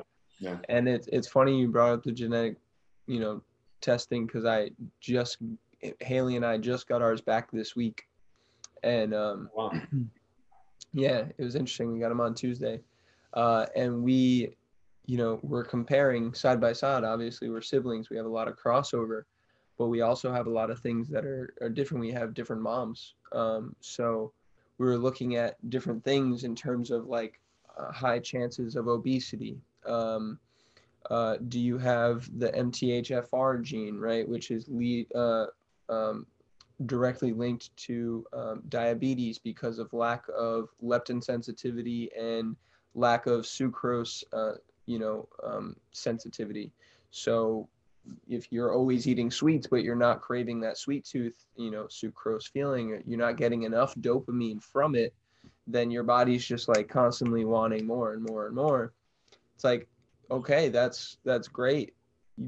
Now that I know that, or you know, now that we're coming across these things, are we gonna let them just be like, ah, well, that's what I'm meant for, you know, that's my destiny. I'm just gonna eat sweets till the day I die, and because of it, that day is gonna come like 40 years earlier than it possibly could, you know, by doing the opposite. So, um, it's interesting and it's it's helpful too. Now, you know, you talk about technology having its negatives and positives. Um, I think that is something that is allowing us to maybe take the next step in finding some things and, and treating us as N of one individuals. Yeah, you know what's also interesting too is as you say that you'll always have, and I'm sure you've come across, you'll always have those people that will say, "Well, you know, my grandmother smoked till she was 95 and she was healthy and she was like." Everyone's always trying to find the exception to the rule Yeah. and think that they'll be the exception or use that as the Their crutch. right, right, Yeah. and it's like, okay, so you're gonna roll the dice and you're gonna smoke and you're gonna hope because your grandmother did it till 95 that you know you're gonna be able to do it. Um, Mhm. But just imagine how happy your insides would be if it wasn't being infiltrated with cigarettes. with toxins. Right. It's It- like it- the idea of you know you, you you break it down for people like that, and it smoking doesn't cause cancer; it increases your rate and chances of getting cancer because it can affect your genetics from an epigenetic standpoint and blah blah blah blah blah. People lose their minds when you talk like that. But if you say, well, someone got bit by a shark in the water last week, are you just never gonna go in the water? Or someone died last week in a car accident across the street. Are you never gonna go across that intersection in your car ever again? Are you just gonna walk everywhere for the rest And of you your know, life? smoke smoking has the good. I, I, I use the Mhm. analogy with smoking where it's, you know, one cigarette. If you have a cigarette right now, it's not gonna not gonna do do much to you. It's not gonna kill you. Mhm. Um, but it's when you have that cigarette day after day, week after week, month after month, year after year, where the cumulative effect of smoking has very damaging effects. Just like, yeah, me and you can go out and we can go to Carvel and we can have a flying saucer and we'll be okay and we'll enjoy it. I, as you, you could see, like, if you ever want to buy me something, that's what you're going to buy me a flying you- saucer. Are we? Did we just solidify a, a, a date right there? yeah, yeah. You can put a candle if you want. Um, you know, and, but if I had a flying saucer every night Yep. at 10 o'clock at night, you know, not, not only, you know, just what's in it, but at the time of day that I'm, that I'm having it, you know, that's over time gonna, gonna put, you know, very damaging, you know, um, you know, pieces into my, into my body and, and into my, into my life and my quality of life. Yeah. Valid. You you know, not sleeping tonight isn't gonna kill you. Not sleeping for the next week will definitely kill you. or Um, you know over the course of a month having you know 20 awful nights sleep is is going to eventually have really bad bad effects without a doubt without a doubt. And most people just don't um, just don't think long term enough in in those senses. They don't think No. about the the effect. And one of the uh, one, one of my first first mentors always used to tell me he uh, he was a he was a trainer and a and he uh, he also you know was a you know uh, a member uh, a Mhm. client. And he goes I don't work out for now I work out 10 years from now. I work out for 10 20 years from now. And that always that always stuck with me and that that also got the ball rolling of like you know yeah okay we're working out to be good for today and look good for today but you also want to figure out you know if i got these injuries guess what? If you don't do stuff to try to help take care of them then in 10 years from now man you're going to be even further uh, behind the eight ball. And then like you said then you're just like ah well this is this is what i got it. it's what I am, and yeah, yeah. I don't really squat or lunge anymore because my knee hurts. You know, because I hurt my knee, you know, 15 years ago, and it, and it hasn't been the same since. Um, but I haven't really done anything for my hip, for my hip or my ankle to help my knee. And, and Yes. that's another story. Yes, totally agreed. I'm just, you know, the doc come to group class. Uh, the doctor said like, you know, I, I can't uh, really do any squatting or, or like deadlifting. Did you um did you happen to pick anything up off the floor yesterday at all? like you did that movement. Let's add let's add ten pounds to it, maybe, or let's just maybe add a dowel behind your back and see if we can improve the efficacy of that you know movement. I, mean, th- there's such a big disconnect with you know the, the the training industry and the medical industry, and Mm-hmm. I could totally understand uh, the medical industry looking at the trainers a certain way. I mean, look how we're portrayed. Look at Yeah. what most of the training industry looks like, you know, to a general consumer. Yeah. Um, you know, someone in tight clothes or no shirt doing something, you know, like a muscle up or something crazy or doing kettlebell, you know, s- something Snatches. Yeah. yeah and, and and the doctor's like listen don't don't do that stuff or i i I heard um, a client tell me that the doctor said don't use kettlebells and it's like digging a little deeper and it was like yeah they don't want you to kettlebell swing because you have a bad back like that i understand but we have to like dig deeper and like a kettlebell is one of the best ways to get stronger like when you use it properly. But yeah, like you can get injured if you do a, a poor anything, excluding a poor kettlebell swing. Uh, and we've seen a lot of poor kettlebell swings. Um, but it's it's it's it's sad and it's frustrating that you know we can't continue to come together with the medical profession. And I, I think uh, there's been a few, um, you know, like some of our colleagues that have been able to marry those two and work with physical therapists, work with chiropractors, work with orthopedic surgeons, and be on the same page because they understand, you know, what we do. And I, I and you, you know, we never claim to be physical therapists and we never go out of our scope of practice. We stay in our lane. But in the same respect, we know that, like, yeah, like you can do certain stuff like yes. um, and a and lot of there's a lot of overlap. Yeah and you know for for a doctor to say you know don't squat um, he, he's just mostly thinking like oh like squat like you put a bar on your back and you squat like yeah don't don't squat don't do that. Um, that's that's really what he means yes. Um, but as we know, lost in translation. As, as, we know, there are a hundred thousand different ways that we can consider a, a, a squat. I could put you on your back and you bring your knees into your chest and you just did a squat. Right? Yeah. there, and and I took and, and, I took gravity away from you. You just did like a reverse squat. You you you brought your uh, you brought your knees into your chest. Should you not should you not do that? Um, yeah. So so that's where having the toolbox comes into play too. Yeah, and it it's interesting too. I mean, because I come from more of the medical side of it, from the athletic training side, so that's why I chose not to go down that rabbit hole of working under a physician or working for a team.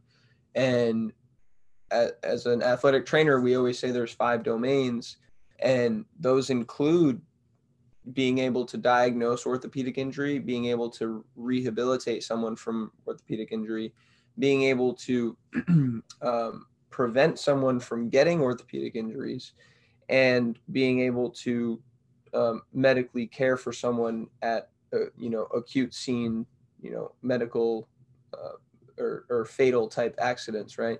Someone goes down with an ACL tear in the NFL field.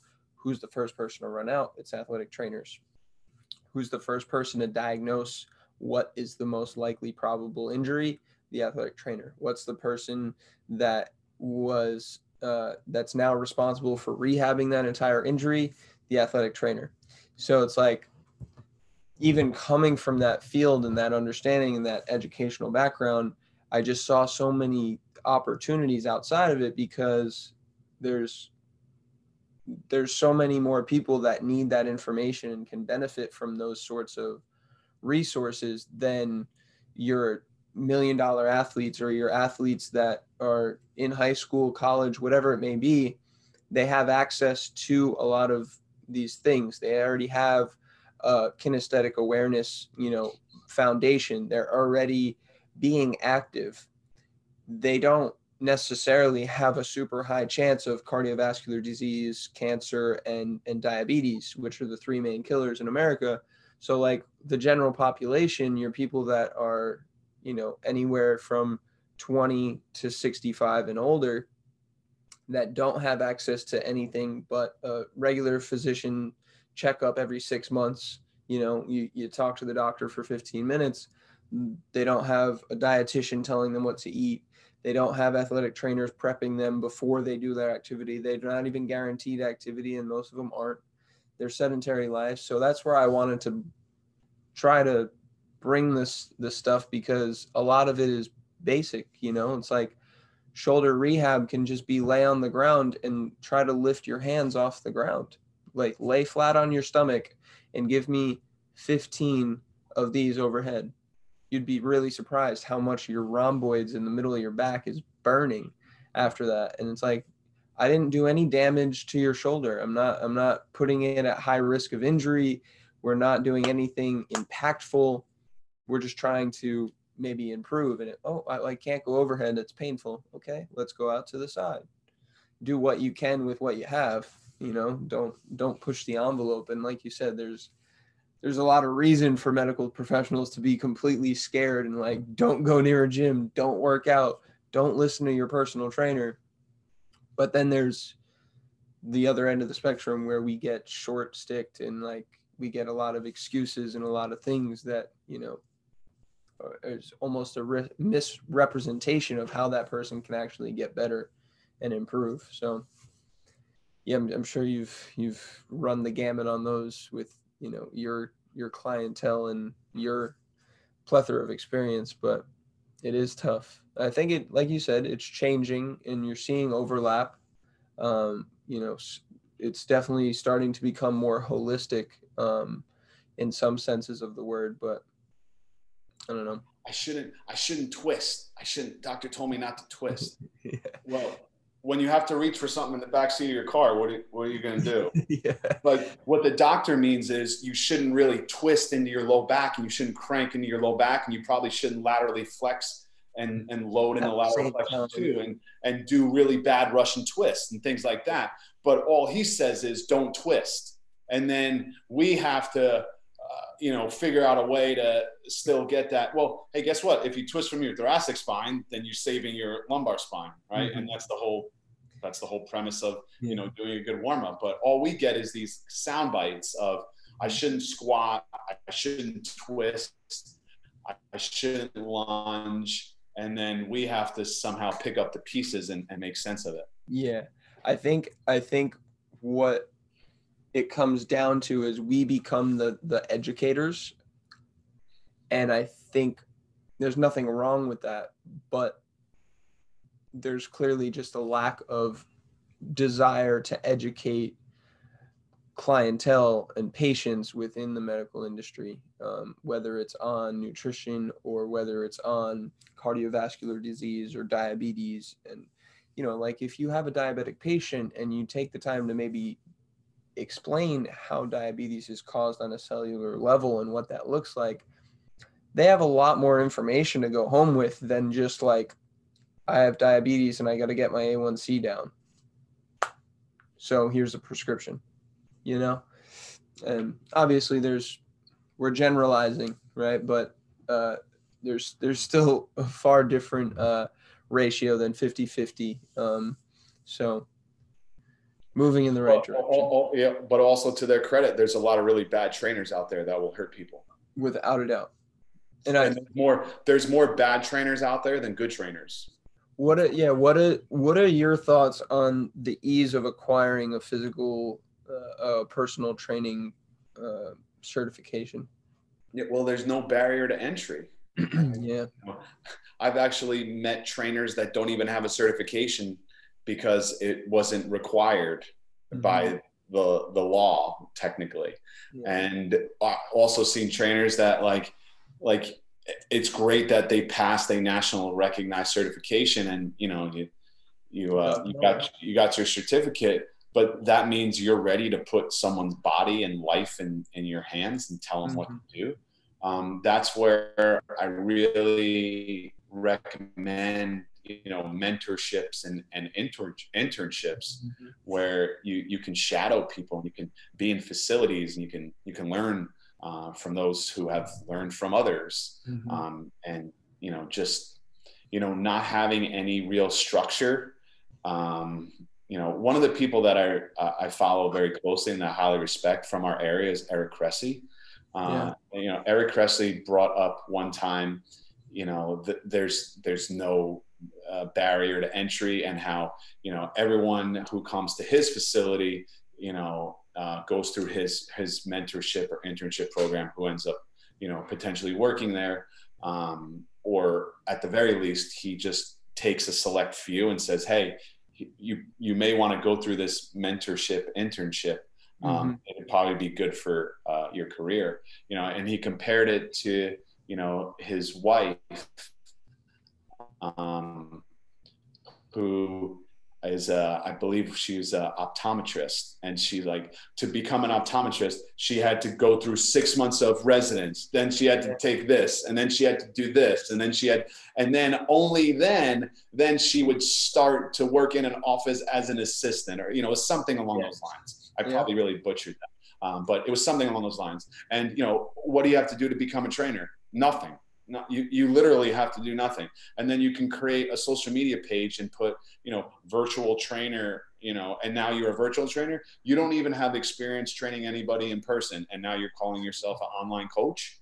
and you're using the word coach Like, Yeah.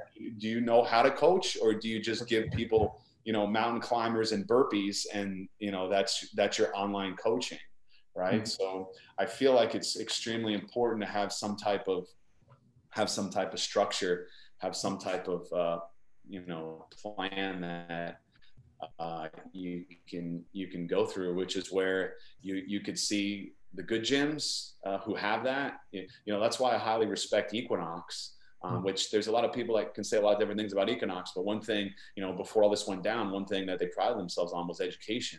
And you don't you don't get the opportunity to even be in front of a person until you've gone through their curriculum. And then even when you've gone through their curriculum, you, to get to the next level, you have to take more education and you have to, uh, you know, go through different sets of curriculum. Um, and then you're watching the other trainers and you're, you're, you know, you're doing the floor hours and, you know, you're seeing, you're seeing uh, good training and, and not so good training.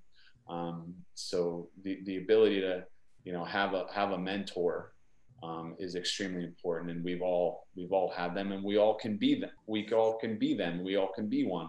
I, I always say there's uh, there's plenty of people in front of us that we aspire to be or we want to do the things that they're doing. And there's plenty of people that are behind us that aspire to get where we are or Yeah. do what we do. So it's very simple. The people that are in front of us you you you try to learn from them and have them be your mentors and the people that are behind you you say hey come here let me let me show you some things and and you Yeah. pay it forward um, and and you that's how we'll hopefully continue to you know raise the uh, raise the bar Yeah, that's one thing that I've found um, cool and, and awesome, and being able to kind of do that at GNO is uh, definitely. I, you, we sat down and went through, um, you know, small parts of it, um, but the the onboarding process and the onboarding manual and the education that we're we're giving to our um, fit pros and me being able to facilitate that and hand that off and explain some of those things has been you, you only you learn when you teach you know like having knowledge here doesn't really do anything for anybody unless you're sharing it. And it's been awesome. It's been fun to be able to do that because i'm not necessarily the oldest or the um, you know most experienced um, but I, I would say that i just have a an eye for it and an, a good sense of of those things. So being able to share some of that stuff and the educational side has been has been huge. It's been fun. Um and it once again like you said it it just breeds more people that allow us to make those small changes within the community of personal training and the crossover of medical professionals working together over time. It's not just going to happen. We have to do it the same way you know. I do my internal and external rotation on a daily basis. It's like by slowly progressing and, and you know, sharing information and doing more things like this and having more readily available information for people to, to aspire to or to learn from just adds to the, uh, the stockpile, I guess you could say. So I have, I have one more question for you uh, Gio, but I want you to uh, tell everyone where they can follow you, where they can get your emails and your daddy blogs and your whatever, any, any anything and everything. well what they should do is go they should go to twitter and go to your twitter page and then look at my twitter from your followers uh, i'm trying to funnel everyone through yes, you, no. I like that. I like that. But- and but- the and the only reason you can do that is because my following list is like this big. I, I'm now number 21 yes. Um, but uh, I, I try to keep it very simple. So Giovanni Roselli uh, it, com is my website, and all my social media um, is is at Giovanni Roselli. So pretty pretty simple stuff there. And then I'll, I'll, I'll always have uh, you know an, an article that I've posted, or you know something that I've written, or a video to share, or a, you know a wrap up of a, of a workshop or a announcement of an upcoming workshop and things like that. So so that's where you'll be able to, to find me. Cool. And uh, all that stuff will be linked below. You, guys will be able to find that. Um, if there was one um, one resource that you could turn to um, for I'll put it on three different platforms. So one one book, one uh, audiobook or or podcast, and um, one account that people could follow uh, or or pay attention to Hmm. for overall better fitness and and health tips. What do you, what would you say that would be? Uh, as far as book, depending on the, the audience here, uh, I'll always one of the first books I'll say is Movement by by Gray Cook, um, and uh, also you know Becoming a Supple Leopard by Kelly Starrett. Um, I don't think I know. and you know there, there's a lot of great books but those are the two that come to mind when when you're really looking at you know just overall looking at the body from a movement based perspective and not from a uh, independent uh, you know perspective Region or, or muscle or joint. Gotcha. Yeah. Okay. um, What about a podcast? yeah you know i mentioned i mentioned his name but you know i really enjoy eric Cressey's podcast Cool. um, even though they're they're you know they're baseball heavy. He's a baseball Yeah. guy. He got hired by the New York Yankees. Yeah. Um, but you don't get hired by the New York Yankees if you're not really freaking good at what you do. yeah. Um, um, so you know a lot of the things that he talks about could be generalized to non-baseball hmm um, you know population. And i have a specific interest in it because of shoulder stuff and how interested i am in shoulder. So he obviously talks a lot about overhead athletes and throwing and, and shoulders um, and, and things of that sort um, and how he ties that in. So i always have a specific interest you know uh, in, in his stuff in his stuff there. Um, and what was the other one? Like an account or uh, a page to follow. Yeah. Oh man, uh, there's a there's a There's a lot, lot. lot of bad ones. Yeah. I'll tell you which ones to not Um, follow. yeah, yeah. Uh, I'm trying. I'm trying to think because hmm, who puts out some who puts out some really good stuff. Uh, other than other, I'm trying to think of things other than I've already uh, other than I've mentioned.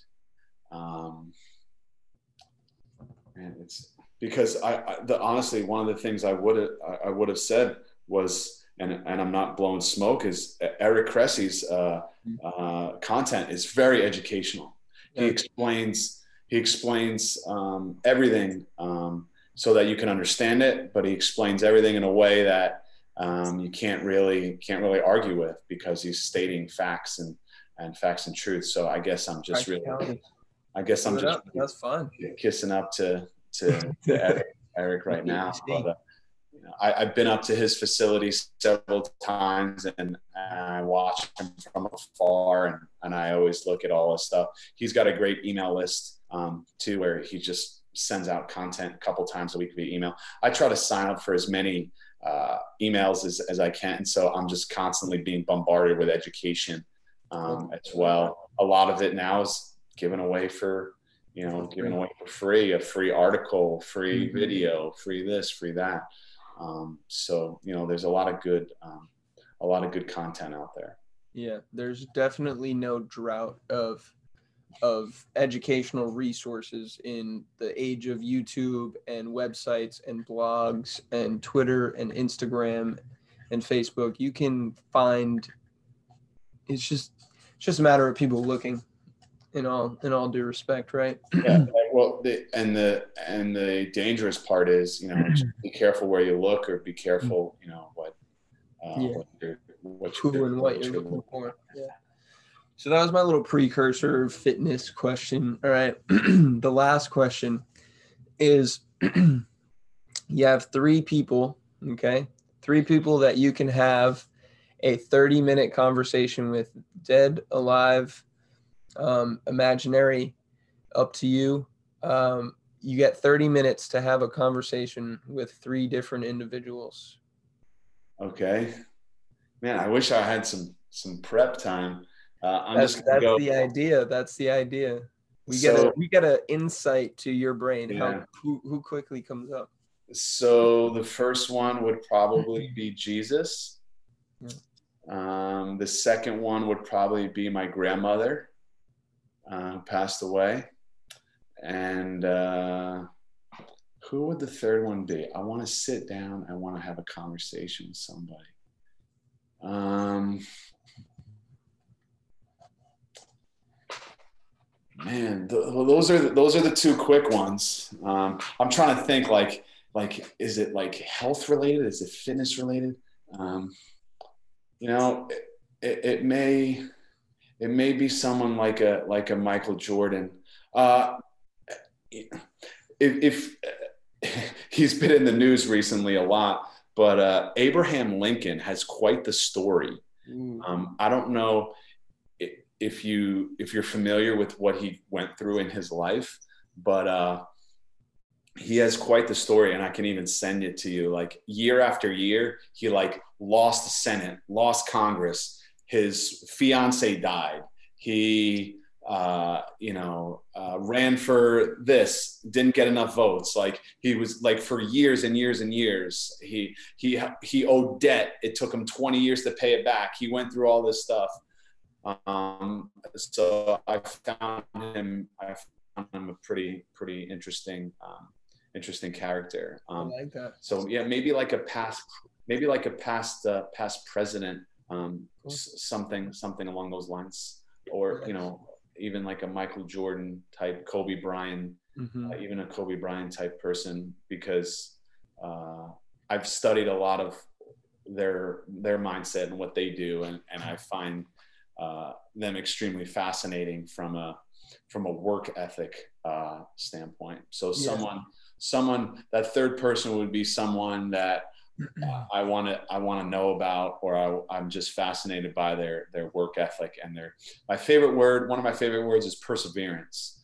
Um, I so that. some so someone who has shown uh, perseverance in their lives. valid that's that's usually what gets my engine going for sure is uh realizing that you know everyone's everyone's got a story and um it can either be what makes your story you know uh, you your your obstacles and challenges can be what makes your story that much more great or that much more ordinary and you know uh those people that do push through that move beyond that don't let that be their reality really speak from like a spiritual level and from a, a motivational and Your boy, your boy Tom Brady, drafted in the sixth round, passed over, 199th pick. You know, didn't really start in in uh, high school. Barely, you know, got playing time. You know, in At college. Michigan. Yeah, he was the fourth quarterback at Michigan. Yeah, you know, and he's been to nine freaking Super Bowls. Um, so if you don't at least respect that, then you have no work ethic at all. Mhm. So I'd, I'd actually put him put him up there as well. He's he's a little more accessible. Like I'm trying to think of people that aren't like really accessible or just Yeah. like a dream to be. Okay. Um, but yeah. No, that's a good point. I like those.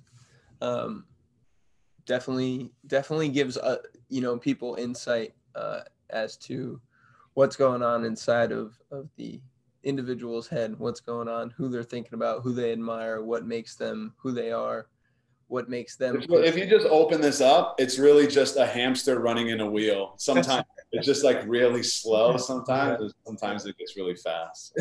and he's he's the one remembering all those sayings too, huh? Yeah, yeah. Gio, I appreciate this, man. This was this was fun. This is a good time. Um, I'm, I'm sure we could do this again in the future. Yeah. Uh, Thanks for uh, thanks for having me. It's always fun to talk to uh, like-minded uh, individuals. yeah, for sure. And um, I'll probably see you Monday, Tuesday, Wednesday, sometime during the week. Okay. Um, until then, enjoy some time with your family. I enjoy will. some uh, time in the sun if it uh, if it decides to stay uh, bright skied for the next couple days. We'll see. But I hope so. yeah, and uh, for everyone watching, until next time, be limitless and thanks for listening. Adios. What's up, LT Tribe? DFOS here, just to express my gratitude and say thank you for tuning in and continuously commenting, liking, sharing, and subscribing to the episodes and the content that we are bringing you. It is helping so, so much. Once again, want to say thank you and hope you have a great rest of your day. These times are there's one thing that we can count on to keep us connected, and that is the one and only video conferencing platform, Zoom.